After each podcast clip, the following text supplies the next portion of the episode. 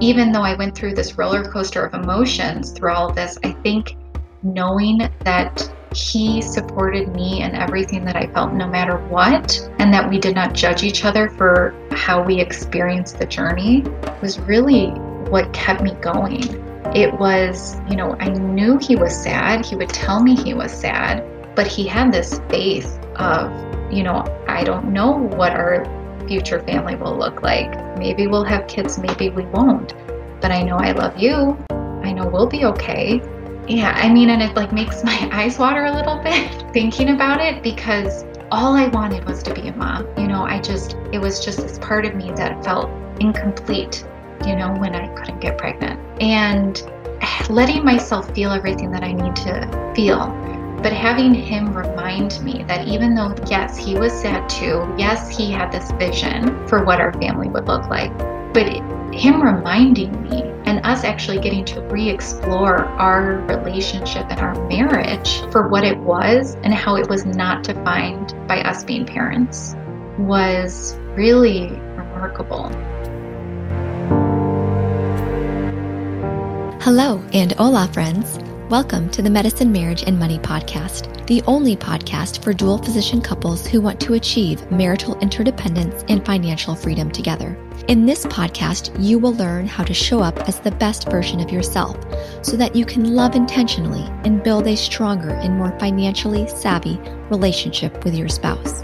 And I am your host, a physician mom, a doctor's wife, and a life coach, Dr. Kate Mangona. Welcome. Bienvenidos. MedEvolve can give you insights into your practice's financial performance and outcomes like never before. Get answers to important revenue questions such as Where am I losing money and why? What is the value of my AR? When will I get paid? How many claims have not been worked? When you start to think about the level of transparency you have into how your AR is being worked, that's directly proportional to your net revenue and keeping a healthy balance sheet. The right analytics solution will tell a story that's easy to understand. MedEvolve Power Analytics gives you the answers that allow you to take action. Start making healthcare business decisions based on data. Learn how we're helping physician practices reduce their cost to collect and increase efficiency with data driven technology. To have this great company help you work smarter, reduce your cost to collect and get paid on time, find them at drpodcastnetwork.com forward slash medevolve. The link is also in the description of this show. And before we get into the show, I want to briefly mention to you, my friends, that I have super exciting news over here at Medicine, Marriage, and Money. I will soon be launching a Women in Medicine group coaching program where we will take our relationships to the next level. If this sounds like something you may be interested in, stick around and I will tell you more. I will tell you how to get on the waitlist to reserve your spots as seats will be limited. This is going to be revolutionary for all relationships. I promise there will be no looking back. I absolutely cannot wait for the official launch where we can start working together on personalized relationship goals, unconditional love, support, self compassion, all of those things. Thank you so much, my friends. And let's welcome our guest on today's show. Please help me welcome our guest on today's show of Medicine, Marriage, and Money, Dr. Kate Hoppett. Dr. Kate is a board certified internist and life coach specializing in fertility. She is a dear friend of mine and has been my amazing accountability partner and classmate at the Life Coach School. She is a loving and supportive wife to a police officer and the mother of two strong little boys. She is here today to share her knowledge and her five year long journey of fertility with us. Welcome, Dr. Kate. Oh, thank you so much for having me. Oh, I'm so excited you're here. Okay, so before we get started on your fertility journey and you a little bit about more you and your husband, tell us I ask all my guests this question. So tell us your definition of marital interdependence. In other words, what is a successful marriage? Because I because I term that marital interdependence. I love it. I think there's so many things, of course, but for us, one of the big things has been about loving each other's differences and really respecting them to the point of not wanting to change the other person. And after being together for almost 20 years, we have had to explore a lot of our own growth as individuals, plus our growth together as a couple. And I think through that, we've learned through the way that we change kind of at our own pace and but the other person does not get to dictate what that looks like. And really respecting that to your core has been instrumental in our marriage. Beautiful. I love it. And tell tell us a little bit about you too then. So like who are you? Where are you from? What do you do? Um so I am a hospitalist just outside of Chicago. My husband and I grew up here, so we actually met when we were in high school. And I did not go to medical school right away. So, through I graduated college early to save money. So, I kind of put as many classes as I could together so I could start working right away. And then I worked for a few years in healthcare actually. And when I was doing that, so I had two jobs right out of college. I worked in research and I worked for this amazing woman who was one of my mentors when I started out. And it was working with pediatrics and stem cell transplant patients. And then I also worked in child psychiatry at our children's hospital. And so I was like a milieu therapist, is what we called ourselves. And so I did those two jobs, just kind of randomly threw myself into the medical field. And then I had my bosses and this woman who was in the research side said, You know, have you ever thought about medicine? and so that was kind of the way that I started my journey to get to into medical school. I did my post bac while I was working, finished my prereqs Well, and then I was also waitressing. So I had three jobs as I was doing all of that to live in Chicago. and then that's how I ended up in medical school. Uh, it was kind of through that. So it was about two and a half years before I went back to school. And through all of that, Dan is my husband, who we really have been in each other's lives forever. You know, I mean, more than half of my life, he has been my best friend. And so a lot of my story is him, truly. wow. Well, I'm so glad you're here to share it with us today because you mentioned you guys knew each other in high school. You guys go to the same high school? Yes. So, no, so we met our junior year of high school and it was a big school. So, we, our high school was about 4,000 people. So, you definitely did not know everybody. And one, I had, I was taking Latin junior year. And after the first class, I was like, I do not like this at all. I thought it would help me for SATs. So that's why I signed up for it but I was like, I don't like this. And so one day I ditched and I went to where we had free period. And it was like kind of connected to the cafeteria, so the way our, our free periods worked when you were uh, juniors and seniors. And there was this guy there who turned out to be Dan. And he was across the way, and he we had a mutual friend who we didn't realize. So we all kind of sat in the same circle. And I was like, he is so cute. Like, who is this guy? And so then the next day I was like, I think I'm going to ditch Latin again and and like go back to free period and maybe learn a little bit more about him and like asked a little bit more. And so for a week I ditched class so I could like see what he was all about. and then I went to my parents and was like, you know, I just don't like Latin. I think I'm going to drop it. And then I dropped out. And so we had the whole semester of this free period together. Turns out it was the best decision I ever made.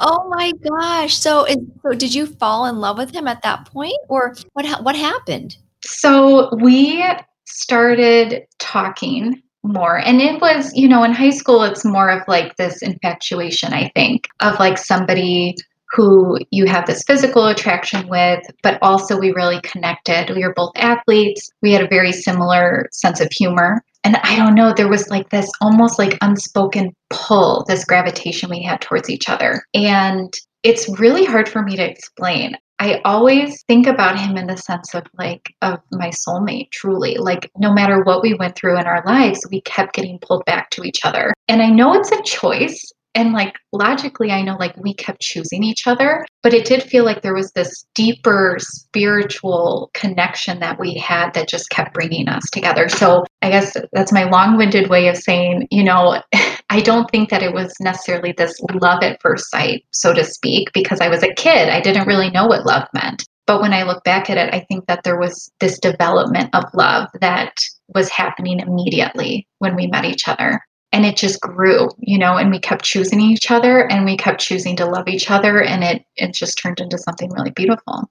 Wow. Okay. So then what did that look like during college and medical school? So we went to colleges in different states. We made the decision to, you know, even though we had, you know, we fell in love, I would say like within the year, you know, we were like, we love each other. We started talking about what our families could look like and what our life would look like.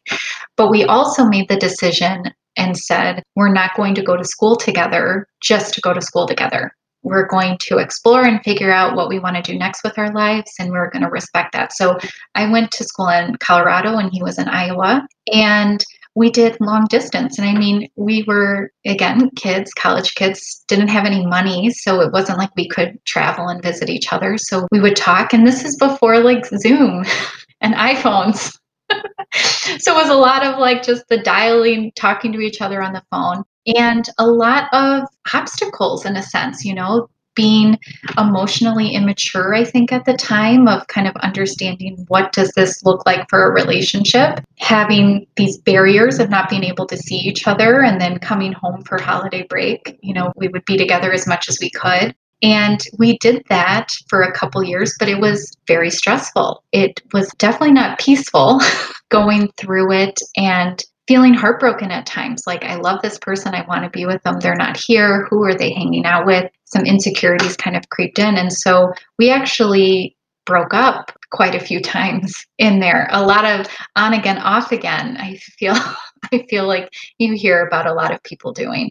So we had a lot of on again off again and ended up taking like a a big pause is what i call it when we it was the end of college and before I went to medical school, we kept talking intermittently, but we were not dating for about two years, kind of in the middle of college to med school.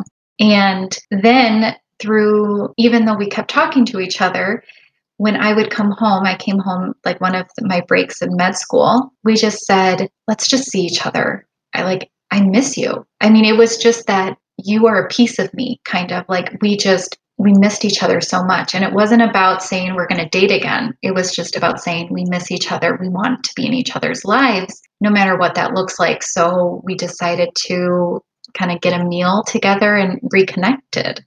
I think that moment that we reconnected was kind of it for us.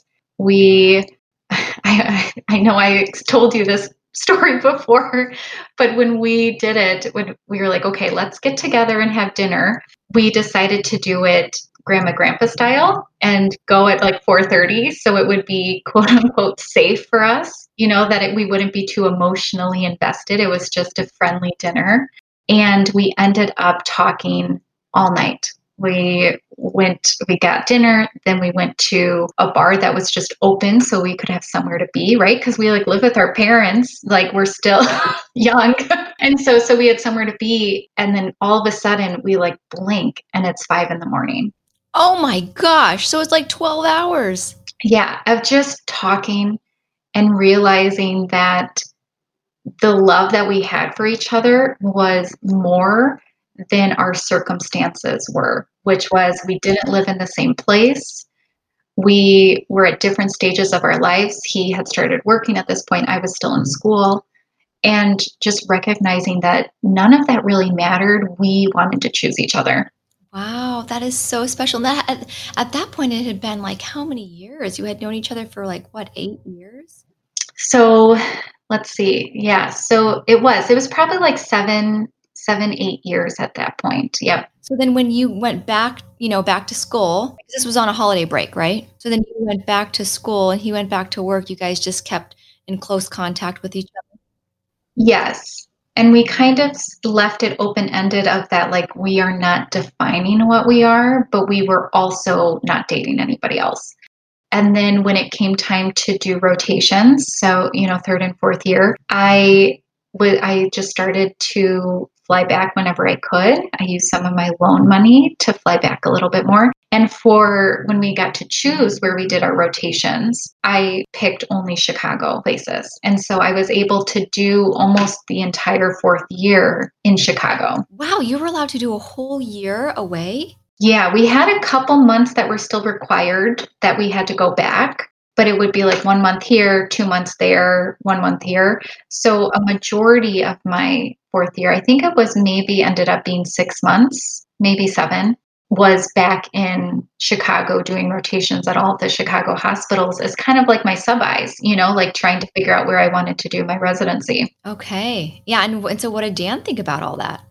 Of course, he loved it. He got to see you all the time, or as long as you weren't in the hospital. Yes, exactly. Oh my gosh. Okay. And then tell us okay, so I know, you know, you are a fertility coach, and this is one of your main passions. Tell us a little bit about you know, the obstacles you've had to overcome when it comes to your fertility journey. Sure. So, just a little background of it is Dan and I, we tried to get pregnant pretty much as soon as we got married because we knew we wanted kids. We were, when we got married, it was mostly just a convenience date because it was out of residency. Yeah. So we, we did that so we could take like a long honeymoon in between residency to job. So it was really picking the date based off of nothing to do with when or when we didn't want to have kids. We knew we wanted to have kids right away. And I just thought, okay, I want to do it when I'm done with residency. That felt like the right time to me. And so we did not get pregnant for a year and started to see a fertility specialist because of that. And then we found a couple things through our doctors and our workup and ultimately ended up doing fertility treatments over several years. And now we have our two boys because of those treatments. And I ended up going through like several rounds of IVF and I don't call them like failed rounds. I call them just rounds where we learned something to then kind of move forward and figure out what we needed to do next. But of course, there was an emotional road for several years in there. So that's just kind of the background of how we got there. But I think ultimately, when it started, one of the biggest obstacles for me was my relationship with medicine and my career and learning how to not be angry at it. You know, because I felt like I had made this decision of when to have kids based off of my career and and kind of considering postponing.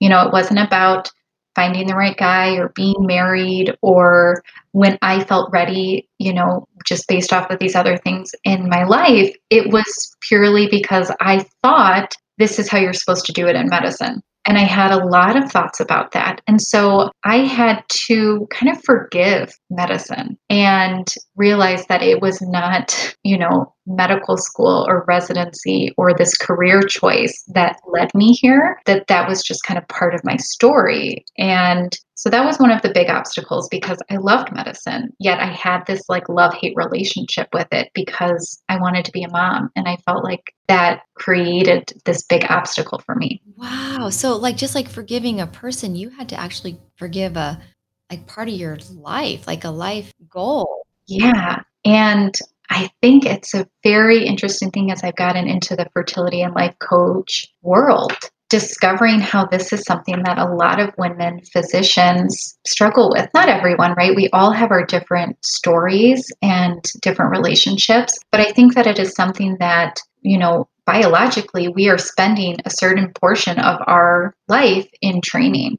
and it's not an open discussion you know we don't go through med school and have people say like oh what are your family plans you know, and we don't get into residency and have, you know, other women talking to us and saying, hey, do you want to have a kid? Are you, you know, are you worried about what that means for your career? you know, none of these conversations happen. And so I think a lot of times in medicine or other professional careers where people are choosing when to start their family, that this can come up for a lot of people. And it's one of the reasons that I got really interested in doing this work and writing some of my pieces that have been on, you know, Kevin MD now, because I said, I want to get this message out to other women physicians specifically because we're not alone, right? You know, this is something that a lot of us go through. We're actually even, you know, there was an article that was published about how instead of being like one in eight of the general public, a lot of times in medicine, it's closer to one in four who experience infertility. Oh, one in Four I said, okay, got it. Yeah, that's that's really high. And when you said yeah, when you said we don't have those conversations in medicine, what are your family plans? Do you want kids? I think sometimes it's like we don't have those conversations in a loving way. Or when they happen, like when you're on the interview trail and somebody asks you, "How many kids do you plan to have?" which happened to me when I was interviewing for a fellowship. It's like we take it the opposite way. We take it as like they're trying to determine whether a good like if you're planning to have five kids, well they don't. Oh no, no, not no. I didn't have it on the fellowship trail. I had it when I was trying applying for jobs, right? Because somebody might not want to hire you if you want four kids, right? And are going to need four maternity leaves or whatever. They may think you not dedicated, but yeah, it's right. It's like because how do we have those conversations when a lot of women, especially the dominant, independent, medical, you know, doctor women, we'll take those questions to mean kind of a negative. We'll have a little bit of animosity towards the people those types of questions. Yes. And I think that it's important to note that we're not making this up, right? There are stories that we have heard of, you know, maybe not getting jobs or not getting a promotion, you know, because of the leave that you might take, which for men might not be part of their story. You know, they take maybe two weeks. I mean, my husband took 12 weeks. So, you know, but yes. So, but I think that it's important to note that that there is a part of our reality that these conversations do have, you know, there is this kind of negative uh, connection, I guess, to say with it. And I think it's important to say, yes, like this is the world we live in. So we just need to know that we are still in charge of our life and our choices, and we get to accept what the risks are, you know, just like we do with any medical procedure, right? And I think that that's where the conversations need to be had. You know, we can't change the culture of medicine and women in medicine and having children and FMLA and all of these different things. We can't change that necessarily overnight. But what we can do is support each other and making sure that women do understand that they have options and that women in medicine, we're everywhere, you know, so we can start creating change if we at least acknowledge that this is an obstacle for us. And I think for me, it was more even just not even realizing that infertility could come up. You know, I I didn't even know to ask the questions. And then same as you, you know, when I started doing job interviews, I remember my mom telling me to ask about maternity leave. And my first thought was, I can't do that. They don't want to hire someone who's going to be gone for 3 months. And it was so interesting thinking about how that was my association like nobody's going to want to hire somebody who's then going to be gone but i mean this is our life like who else is going to have the babies? like we yeah, like what where are they going to come from? How will we populate? You know, it's just it was so interesting. You are not less than because you're choosing to do something else for yourself, whatever that looks like. You know, my my worth as a physician is not connected with how many days off I had because of a personal leave or a medical leave over the span of however long I'm a doctor. You know, and then, okay, let's talk about a little about Dan too. Like, how did this fertility journey affect him or your relationship with him? Because I know, you know, for myself and not getting pregnant the first seven times we tried was super depressing and sad to me. But I know it affected Victor a little bit differently.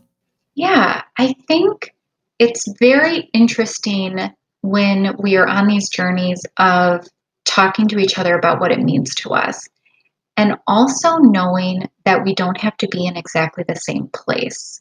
So there were periods of our journey where I feel like when we would talk about it, I could be in a place, I mean, even just month one, I was heartbroken, you know, let alone, you know, what the future held for me.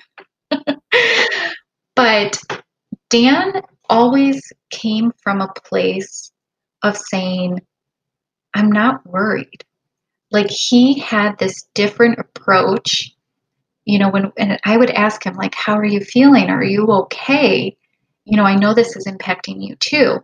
And this is what brings me back to like our original, like the first question you had is knowing that he did not have to feel the same way as me. He did not have to feel this degree of being heartbroken or or sad or anything. You know, he was allowed to have his own feelings and then he did not minimize mine. You know, and so at first, you know, when he says, it's okay, everything's going to be fine, you know, I know we'll be okay. There was that part of me at first that said, why aren't you feeling the same way as me? You know, aren't aren't we in this together? Aren't you supposed to feel this way too? And letting those kind of thoughts creep in a little bit and saying, okay, I respect that those are there, but then very quickly being able to recognize that he's allowed to have his his own journey through this and not letting that create, you know, animosity towards each other because I think so easily it can is where you can say, Why aren't you feeling like me? Why don't you feel as bad? Why don't you feel this? Why is it all on me? You know, a lot of this comes up for us as women like is it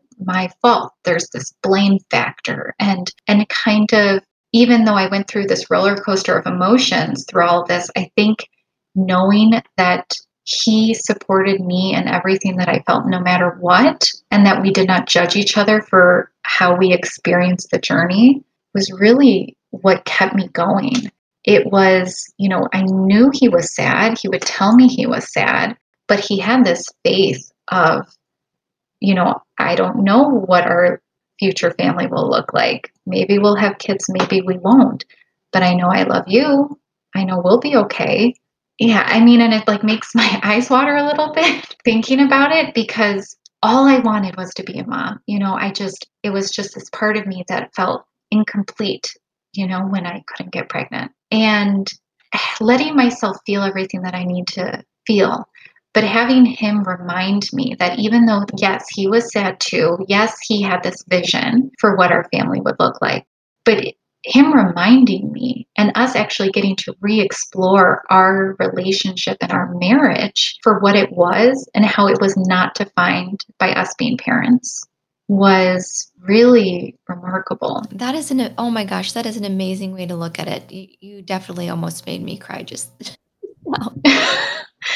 I know it's like it was a lot of years ago, but it makes me I mean it's still so deep. You know, I still have I still have pain from it. I still have this trauma um, that I'm always processing and I'm seeing how it shows up in different ways in my life sometimes. But I think that when we went through it together, the fact that we could respect without judgment for how we each were experiencing it really led us to this place of okay, like we will be okay I mean, it was just, it's very powerful to think about. And it comes up all the time, even now, right? With COVID and other obstacles that we'll, you know, we'll come across as we just get to look at each other and be like, we have each other and it'll be okay. And, and then, yeah, you, you bring up the COVID. So during this pandemic time, what has that been like to, and I know you coach women on fertility now to have babies during this time or to want to get pregnant during this time like how how do people how are we thinking about that? How how should we think about that? I think the biggest thing is that there's no one right way to think about it, really. So as somebody who was pregnant when COVID hit and processing a lot of like that trauma I was talking about, there was a lot of fear of being a hospitalist and COVID and what did that mean for pregnant women, and a lot of fear associated with that and kind of thinking about everything that I had quote unquote gone through to get pregnant. And I think that going through that, it just reminded me a lot about how we will always come across things. There will always be decisions. And there's no manual for people saying this is how you're supposed to choose. It wasn't like there was a you know this checklist of people saying this is how you're supposed to feel, this is how you're supposed to think, this is what you're supposed to do next. I think just realizing that we need to be kind to ourselves about how we navigate this was was really major you know like i i felt completely different than another woman who was pregnant or went through infertility. I mean we all have our own journey and i think that it's important to not let our circumstances define our story and making choices that feel right for us and and getting the right kind of support as you go through it. You know whether that's of course we talk about coaching because this is what we're doing now. But I think whether it's coaching or therapy or the people that you bring into your kind of like close knit circle who you can talk to about these things, um, just making sure that we're really honest with ourselves about what's important and what we want to do and our fears and addressing those fears because we are in new times, you know? And you're seeing COVID patients. I mean, you, I know we talked offline about this. I mean, you, you see multiple patients a day that actually have diagnosed COVID. Yeah. And I, and you know, I made some decisions for myself when I was pregnant and we didn't know much about COVID and there were PPE concerns all over the country. And I got honest with myself and my fears. And again, this was this like cognitive dissonance, right? Of like, but I'm a doctor, but I'm pregnant, I'm a mom, but I'm a doctor, but I'm pregnant, I'm a mom. I mean, back and forth. And ultimately, talking with Dan and this again comes back to this kind of, you know, he had his own thoughts about COVID and what that meant and, you know, advice for what I maybe should or shouldn't do. But kind of sitting down together and saying, okay, here are, are the facts. I'm pregnant. It's a pandemic. We don't know what this means yet. There's a little information coming back about risk for pregnant women. And here's my fear about what that means for my career. Here's this my fear about what that means for the baby and just approaching it from a place of compassion of saying i'm going to make some choices here and i'm going to figure out what the best thing is for me and i'm going to have my own back about it. And so i, I went to my my company and i said you know this is what i'm feeling. I'm really split over it you know but i'm i'm afraid right now and i don't have to feel guilty about that like I'm allowed to feel these things. And I requested to kind of modify my position and, and do help the company in a different way. And I started working remotely for the last trimester of my pregnancy. And I think that that was the right answer for me. It's not the right answer for everybody, but being able to allow myself to go there was really important. And having Dan's support of without judgment you know, because he had a lot of thoughts about what I should and shouldn't do, you know, but hit, but the choice was mine, and we were able to discuss it respectfully, without judgment, with compassion for each other, and figuring out what was the right decision for our family. So I think the big thing for women right now as they're navigating this is just about pick your people, you know, and really listening to yourself and having compassion for yourself as you make choices because the right one is the right one for you. You know, it's not about what somebody else would or wouldn't do. And you can only make that decision based off what we know. Like you said, you know, we only knew so much. We know much more now, you know, that's now six months later or five months later, but but we didn't know. And we still don't know everything. It's like the scientific method. We we only know as much as we know right now. And that's why we keep doing more research, right? Exactly. And so I think that's what it is, is that you just, we get new information all of the time. And at the time when I made the decision, we had like random case studies. You know, there was a lot of this N as one kind of thing. And I had to, I just had to take the information that we had at hand and make the best choice for myself. And there's no, there's no saying that one choice is better than another. But I think it's just take the information we have and be kind to yourself as you make choices for yourself. And that can be applied to everything in our lives, right? Like, and with marriage, we are a unit. We make decisions together, of course, but we also have to understand how we feel, you know, personally. You know, like I am still my own person. I still have to make my own choices and feel good about it. And figuring out how to navigate that with a partner and not create any resentment as we make choices because we all have to make choices in, for our families. You know, oh, where do we move? What job do we take? What does that look like? How does that impact the other person? You know, it comes up constantly. And making sure that we can find something that works for each other without it compromising the other person's, you know, beliefs or values. And let's talk about um, making financial choices together. How do you and Dan do that? So, I mean, we were together, like I was saying, when we had like a dollar to our name. And so for us, we we have shared money our whole lives. I mean, so when we were young and had nothing,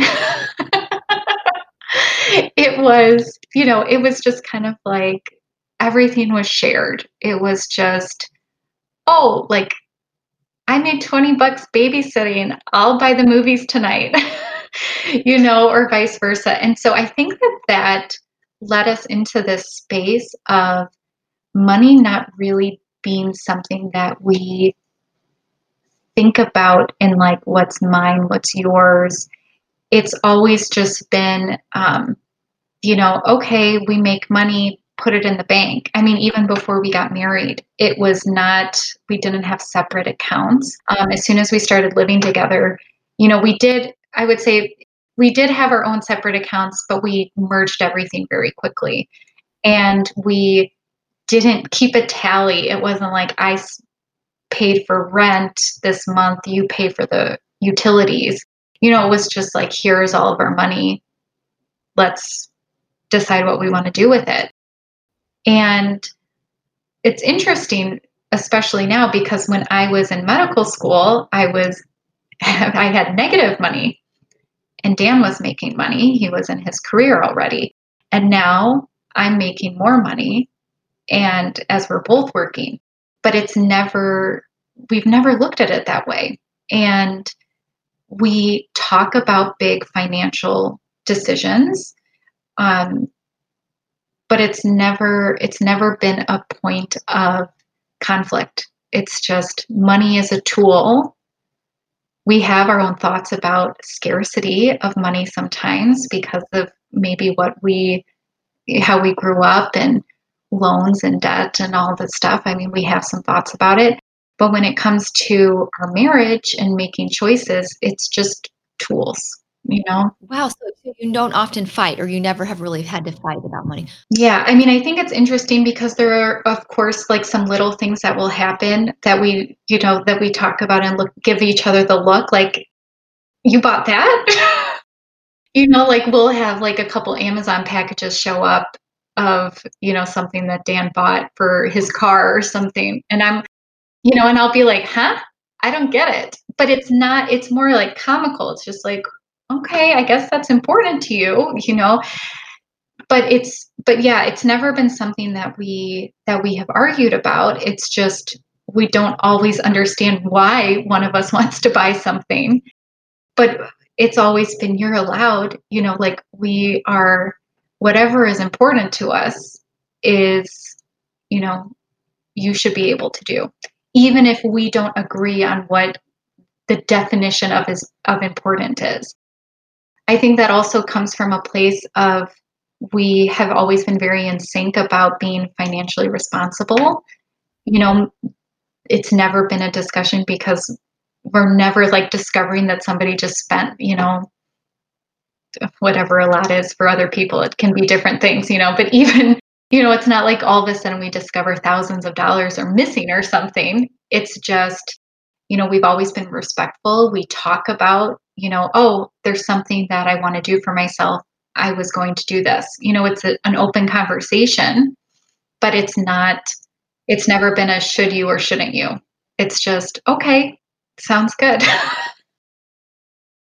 okay, so Kate, now that we know about all that and you guys, you know, have your, that's i mean that's amazing i think a lot of couples strive for that where they don't um, where they don't have to argue like he can spend money on cars you can spend money on coaching and everybody everybody's okay with it. So, what's the smartest financial decision you have ever made in your life? So, I, I mean, I think IVF. You know, it was when we, yeah, and when we first saw the cost, it was besides our house. You know, it was the biggest, and I guess my education. that too. Um, it was the biggest amount of money we had ever thought about spending on anything. Um, you know, we, when talking about money, it's so interesting, you know, thinking about it because we don't buy things really. We've never been, um, we've never bought a lot of things. We, we spend money on experiences. You know, we take um, vacations, that's really important to us to be able to have these life experiences with each other, with our families, now with our kids. Um, and so that's been probably up until IVF, that was what we spent the most money on. And which I also think are some of the best decisions we've ever made, not because one trip was a huge amount of money, but in totality, like having spending money on experiences to me is priceless. But I think for this, it was very intimidating because we were spending money on something with no guarantee of a result.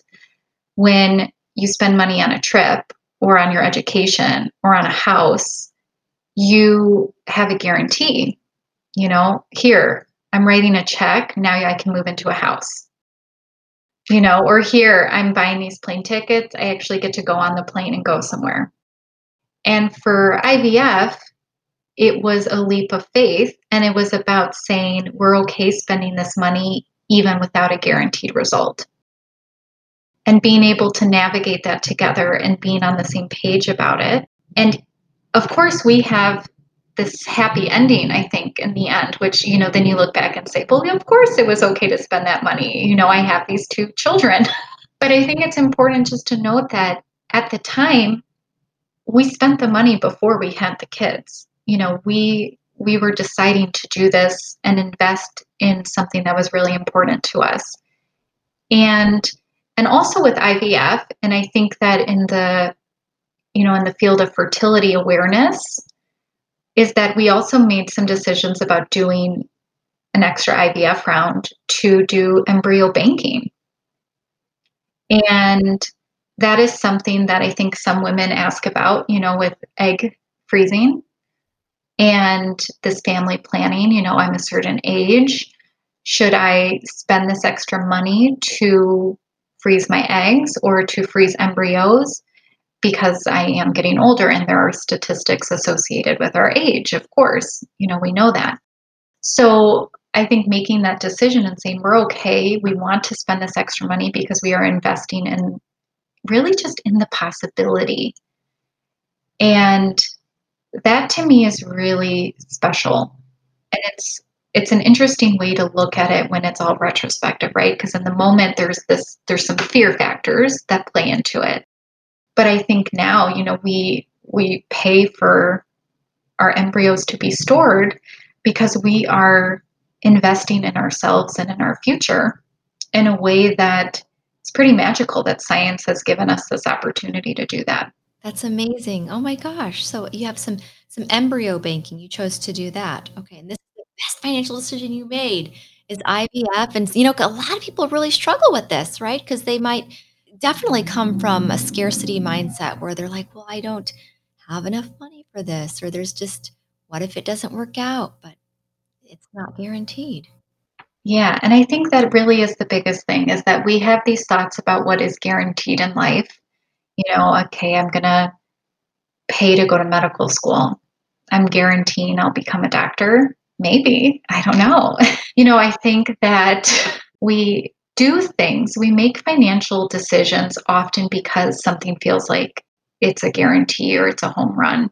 And that is usually because I think of, you know, my thoughts of what society says about money. You know, money is to be used to get something and there's always this like give and take of it.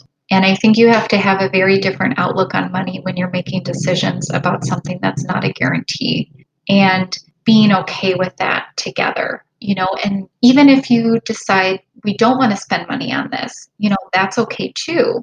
And just making sure that you have your own back, you support each other when you're making those decisions. But for us, I think just spending money on something that gave us this hope of our future and our future family was really everything. And I would sell our house, you know, and sell everything that we had if it meant that we could we could do this. And at the time we had to make a lot of decisions financially over if we're choosing to do this we have to make some changes about what else we're spending our money on. You know, we can't do everything that we normally would do or want to do because we're choosing to spend our money on this instead. And and just I mean, I think it's really just that communication of talking about why we want to do certain things.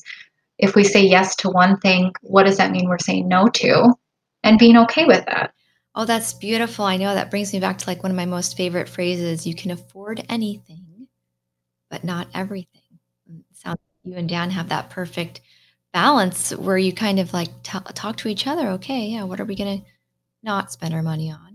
Yeah, like for a lot of years, we said we are going to choose to spend money on, you know, I think like a, like a glass of wine. But that means that we are not going to choose a nice dinner. you know, like we had, you know, when you're younger, you're like, hmm, okay, we can either, yeah. Which is funny because I actually don't, I never have, I never drink anymore. I was like, but you know, when we're in our 20s, we're like, hmm, okay, we have $20. So I think I'm going to say yes to this and no to this. and we're always choosing it. It's just on a different scale as we get, you know, the quote unquote real jobs. yeah, and it being okay to that what you choose to spend money on does not have to be the same as everybody else. You know, there's no comparison with that.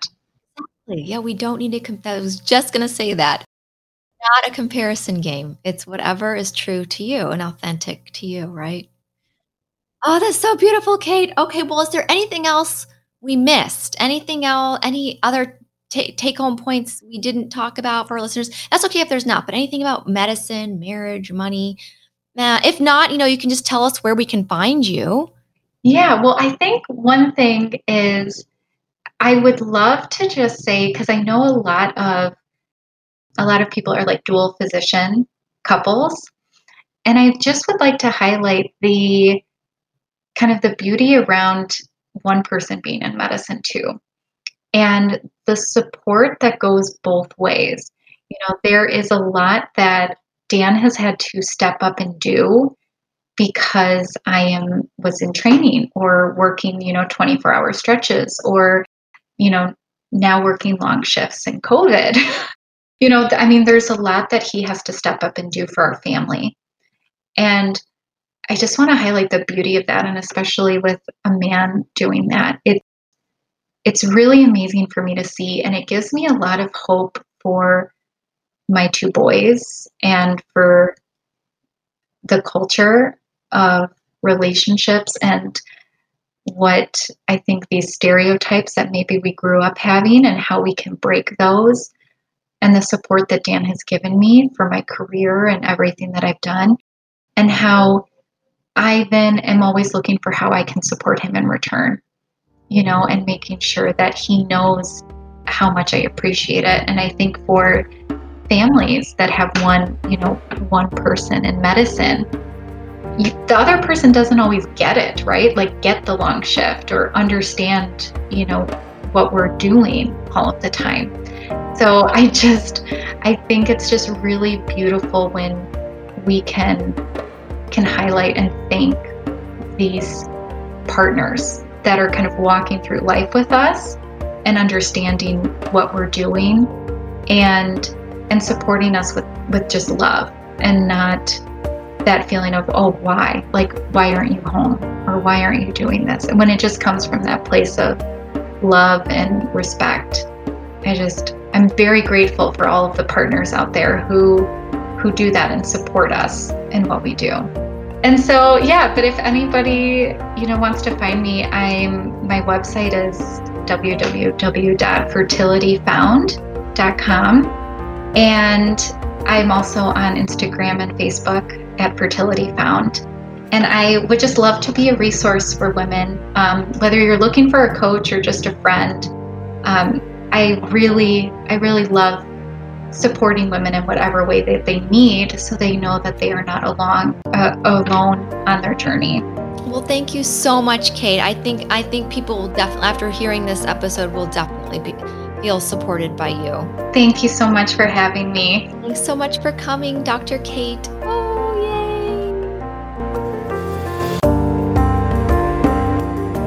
yay! Such a great show with Dr. Kate Happuck. Before we end, don't forget to reach out to MedEvolve. For those of us who know how hard it is to build and maintain a sustainable business, we understand that bringing the right solutions to achieve our goals is key. Go to www.drpodcastnetwork.com forward slash MedEvolve and get on the path to transparency, automation, and accountability in your revenue cycle.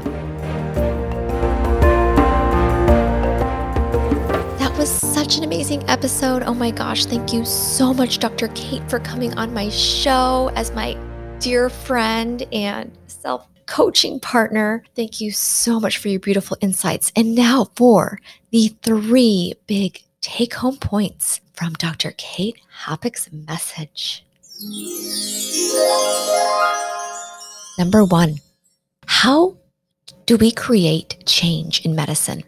Especially when it comes to topics like maternity leave, breastfeeding, parental obligations, work life integration, family. Well, Dr. Hoppeck says it starts with small conversations and supporting our colleagues. I completely agree. Let us be the cheerleader for our fellow physicians. Let us build each other up. Let us check in on each other as often as we can. Let us not engage in conversations that focus on degrading each other, as those rarely build anything constructive and definitely do not help our patients or healthcare in general. If it is one, if it is change we want, regardless if it is for our patients or for our staff or for our fellow colleagues. We can start by focusing on all the small things we can do each day. We don't have to be chair. We don't have to be department head. We don't have to go to all the meetings. We just have to have daily conversations, support one another, show compassion. Number two, our worth as physicians is not tied to how many hours we work each day or how many days we work each week, how many days we spend in the hospital or the clinic. We are all high achievers, so let's stop judging ourselves, stop shaming ourselves, and start valuing each minute and each moment we do have that we care for our patients, and then every moment that we have at home to care for ourselves and for our families.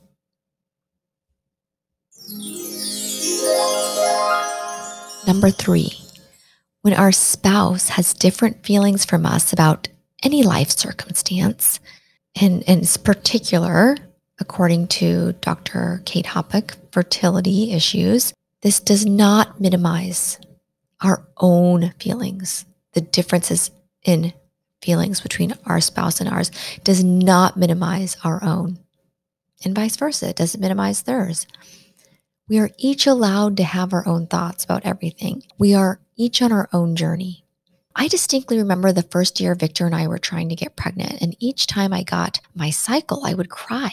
I, I honestly didn't understand how he didn't, how, how he was experiencing the pain and the sadness so differently, or I don't even know, you know, how how he was really experiencing which emotions and which feelings he was experiencing. He just wasn't showing it like I was.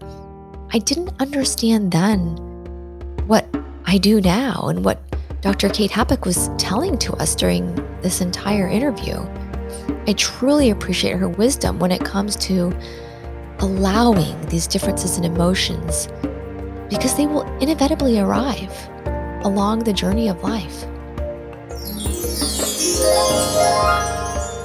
And before I close out the show with our walkaway questions, I just wanted to briefly mention again, like I said at the beginning, about my super exciting news. I will be launching a Women in Medicine group coaching course, Medicine, Marriage, and Money group coaching course. We will be taking our relationships to the next level together. I am so excited. If you guys want to get on the waitlist now, I will provide a link in the show notes for you to do that. You can get on the waitlist. We'll be launching in April. Stick around. Listen to the next show if you would like to know exact dates. We're still working things out, but this is going to be amazing. I really want you guys to be a part of this. And I do have limited seats available. I cannot wait to get started in working with you guys and start hammering out those personalized relationship goals and start seeing results. I hope you walk away asking yourself Am I choosing love every day? How do I value my worth as a physician? How can I accept the differences between my experience and my spouse's experience during the same journey? How do I define the story of my life? And how can I show myself more self compassion? That is it, my friends. Go spread your wings, fly away, spread love, joy, and support into this world, and so much love to you and your spouse. The content of this podcast is not intended to be a substitute for professional, medical, or financial advice. The opinions provided on this podcast are those of myself or the invited guest alone. They do not represent the opinions of any particular institution always seek the advice of your physician or financial advisor with any questions you may have of a medical condition or financial plan.